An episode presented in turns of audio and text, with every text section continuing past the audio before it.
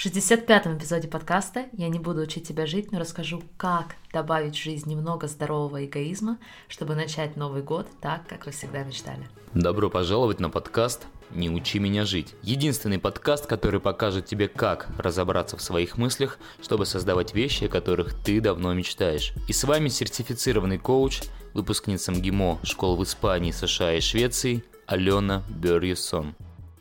Друзья, всем огромнейший привет, и я рада завершить вместе с вами 2020 год этим легким, но от этого не менее важным выпуском подкаста мыслей и идей, из которого, я уверена, помогут вам в наступающем 2021 году. И мы поговорим сегодня с вами о здоровом эгоизме. Но на самом деле более правильный термин здесь, возможно, был бы разумный эгоизм.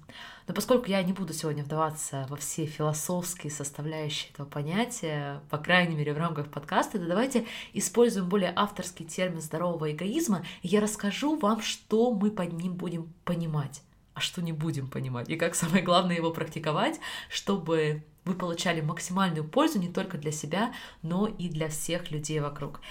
Этот год для меня и для многих моих клиентов стал годом работа с собой, работа с мышлением, эмоциями и вообще со всем тем, что происходит с нами внутри.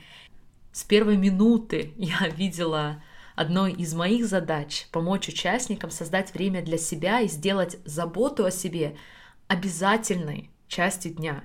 И это тот же самый вызов, который был и будет у меня для самой себя. Но вот что я наблюдаю. Часто мои участницы, которые хотят жить в гармонии с собой, они хотят любить себя, быть уверенными в себе и своих силах, они начинают в этом направлении двигаться, у них начинает меняться отношение к себе, они становятся для себя приоритетом, они перестают ставить свои интересы после интересов других людей, и тут вырезает страх, который сидит в нас, особенно в девушках, очень-очень глубоко. И это страх того, а что, если я стану эгоистом? А что, если я стану эгоистом, и люди перестанут меня любить и ценить? Может, ладно уже просить о помощи с ребенком, и сама справлюсь. Эти сумки, ну что, я сама могу донести. И вообще ничего страшного, если сегодня у меня не будет времени на спортзал, уход, книжку, неважно. Зато смотрите, как довольны и счастливы все вокруг меня. Это звучит совсем базово, но поверьте, в моменте для многих абсолютно не очевидно, что фокусироваться на себе и заботиться о своих интересах – это неплохо.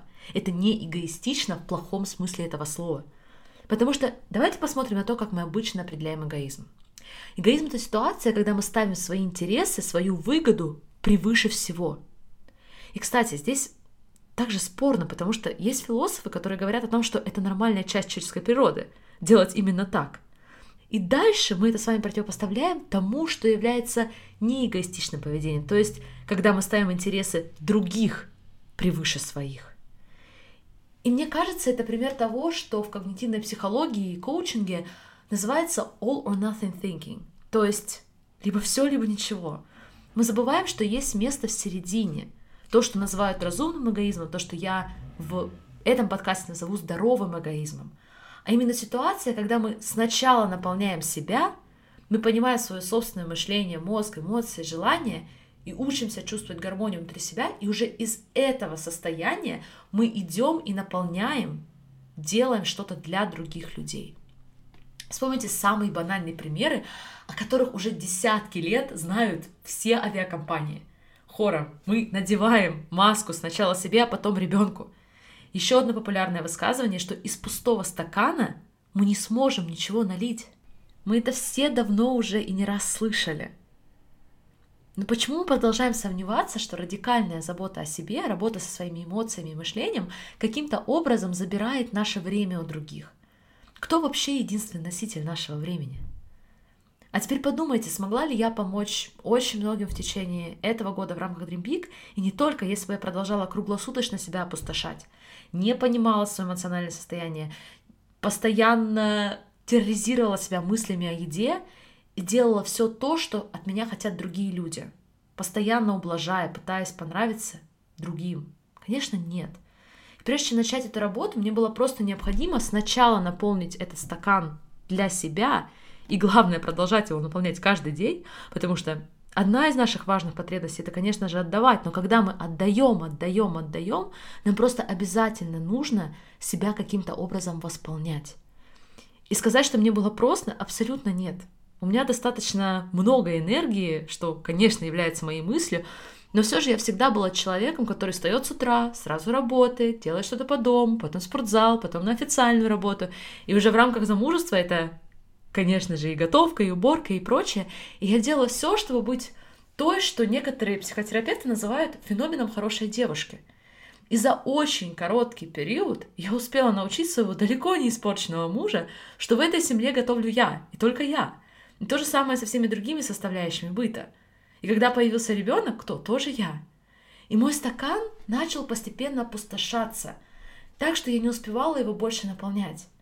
И в моем мозге я так же, как и многие из вас, возводила свое хорошее, в кавычках, поведение, весь тот вклад, который я делаю безвозмездно, в причину, почему у меня такие благополучные отношения, почему у нас такая гармония в доме, почему все счастливы.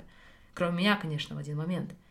И для меня наступила дилемма продолжать делать то, что я делаю, из страха выразить свои реальные желания и чувства, или да, возможно, рискнуть неким непониманием, но быть максимально честной, максимально искренней в моих отношениях. При том, что я могу сразу говориться, что для меня это было не так сложно, хотя бы в силу того, что мой муж очень открыт к диалогу. И, друзья, давайте признаемся, если мы на протяжении долгих лет приучили других людей, что мы ставим их интересы превыше всего, или скорее, что мы задвигаем часть своих интересов, то, конечно же, люди, даже самые честные, самые порядочные люди будут удивлены, когда мы заберем у них эти привилегии. Для них это будет просто в новинку, это будут неожиданные и, как результат, не всегда приятные для них перемены. Все же. Но здесь важно помнить, и мы с вами проговорим это еще дальше, про вторую форму эгоизма, которую я, конечно, не рекомендую себе развивать, ни в коем случае. Но здесь важно помнить, что когда вы забираете обратно свое время, вы ничего не отнимаете у другого человека. Вы не отнимаете часть его жизни. Вы просто забираете обратно часть своей. Я приведу вам пример. Вопрос, который я получила от одной из слушательниц. Она писала, что поскольку хорошо учится и определяет себя как отзывчивый человек, то часто сталкивается с мыслями о том, что другие люди, ее друзья, однокурсники пользуются этим. Например, они ничего не делают в течение какого-то времени, регулярно пропускают лекции и в какой-то момент просят ее направлять им все конспекты, все домашние задания. И, конечно же, слушательница очень раздражается, и она всегда на распутье. Все внутри у нее противоборствует тому, чтобы ей помогать, потому что действительно ей не хочется, чтобы ее трудом безвозмездно пользовались. Но при этом она как говорит, не хочет чувствовать вину за то, что она им не помогает. И у меня для этой ситуации есть очень простая подсказка. Опять же, здесь мы сталкиваемся с феноменом хорошей девочки, и здесь много мыслей, которые я бы поставила под вопрос, потому что действительно у слушательницы огромный потенциал найти эту опору внутри себя. Но в моменте я просто хочу дать нам всем разрешение говорить «нет», если «да» будет враньем. Я повторю, сказать правду в данном случае это правда будет «нет, я не хочу тебе помогать», «нет, я не хочу безвозмездно делать для тебя работу, я не готова работать за бесплатно», все это не эгоистично. Напротив, в этой ситуации сказать «да» будет более эгоистично, потому что таким образом мы пытаемся контролировать мнение других о себе. И мы не готовы утруждать себя и говорить правду, мы не готовы принимать риски. Мы просто продолжаем лгать и развивать внутри себя еще больше сопротивления и не любви к этим людям, которым мы не хотим говорить правду. Поэтому давайте поставим вопрос так. Стоит ли чувствовать вину? Стоит ли говорить себе, что наше поведение эгоистично, когда мы излагаем свою правду? Для меня здесь ответ определенно нет. Здесь нет места вины. Алена, поехали сегодня к родственникам. Мой ответ нет. Я люблю свою свекровь, я люблю проводить время, когда мы все вместе. Она делает крутейшее домашнее мороженое и десерты. И я уже который раз выбиваюсь из коллектива, но нет. Сегодня я остаюсь дома, потому что сегодня мой приоритет — это провести время наедине со мной. И заметьте, я могу сказать «да», потому что, ну как это, не проводить время в кругу семьи, игнорировать приглашение? Все же старались, но нет — Потому что да, для меня здесь было бы неправдой. Окей, возможно, вы спросите, но как начать это менять в моей жизни? Как начать считаться со своими интересами? Ведь наш быт, установленный порядок в наших семьях, в наших компаниях, на работе, он будет буквально рушиться. И как я обещала уже даже в некоторых других каналах, то переход из состояния того, что мы называем хорошей девочки в сторону сильной женщины, это то, что я буду продолжать освещать в следующем году и на подкасте, и в телеграм-канале, и в других социальных сетях. Но то, что вы можете попробовать уже сейчас со своими близкими и не совсем, это диалог и планирование. Как может каждый удовлетворить свои потребности, чтобы мы не забирали у друг друга ничего через планирование. Я приведу вам конкретный пример. Какое-то время я поймала себя на мысли о том, что меня прям бесит, что несмотря на загруженность нашей жизни, все то, что происходит, муж находит время и ходит в спортзал. В среднем 3-4 раза в неделю. Меня это стало буквально раздражать. Я же тоже так хочу. И в такой момент мне, конечно же, хотелось решить, что муж ведет себя эгоистично. Но на самом деле забота о себе и о своем здоровье в нашей семье это не эгоизм в плохом смысле. Здесь вопрос ко мне, почему я не создала для себя жизнь, где я могу и делаю это на регулярной основе. Ведь на самом деле от этого нас отделял всего один диалог, одно планирование.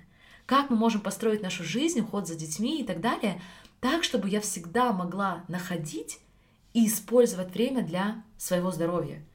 И это возможно, поверьте мне, это возможно при любой занятости, при любых жизненных обстоятельствах. Это только вопрос приоритизации и последовательных решений, последовательного диалога. А если мы этого не делаем, то я бы задала вопрос, а является ли это вашим приоритетом? Действительно ли вы это хотите? Потому что если нет, не стоит раздражаться на того человека, который это делает.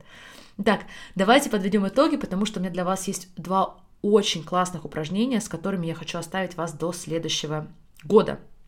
Итак, мы сегодня с вами поговорили о здоровом эгоизме, как о форме заботы о себе, о своих интересах, когда мы не забираем что-то у другого, но на самом деле мы просто возвращаем свое. И это мы противопоставляем нездоровому эгоизму той ситуации, когда мы пытаемся изменить, манипулировать другими людьми, чтобы получить то, что мы хотим. Желательно с минимальными усилиями. Когда мы просим кого-то ущемить его или ее интересы, чтобы мы смогли получить то, что мы хотим за их счет. Мне кажется, что в конечном итоге это никому не служит, не дающему, не просящему и миру в целом, потому что возникает дисбаланс.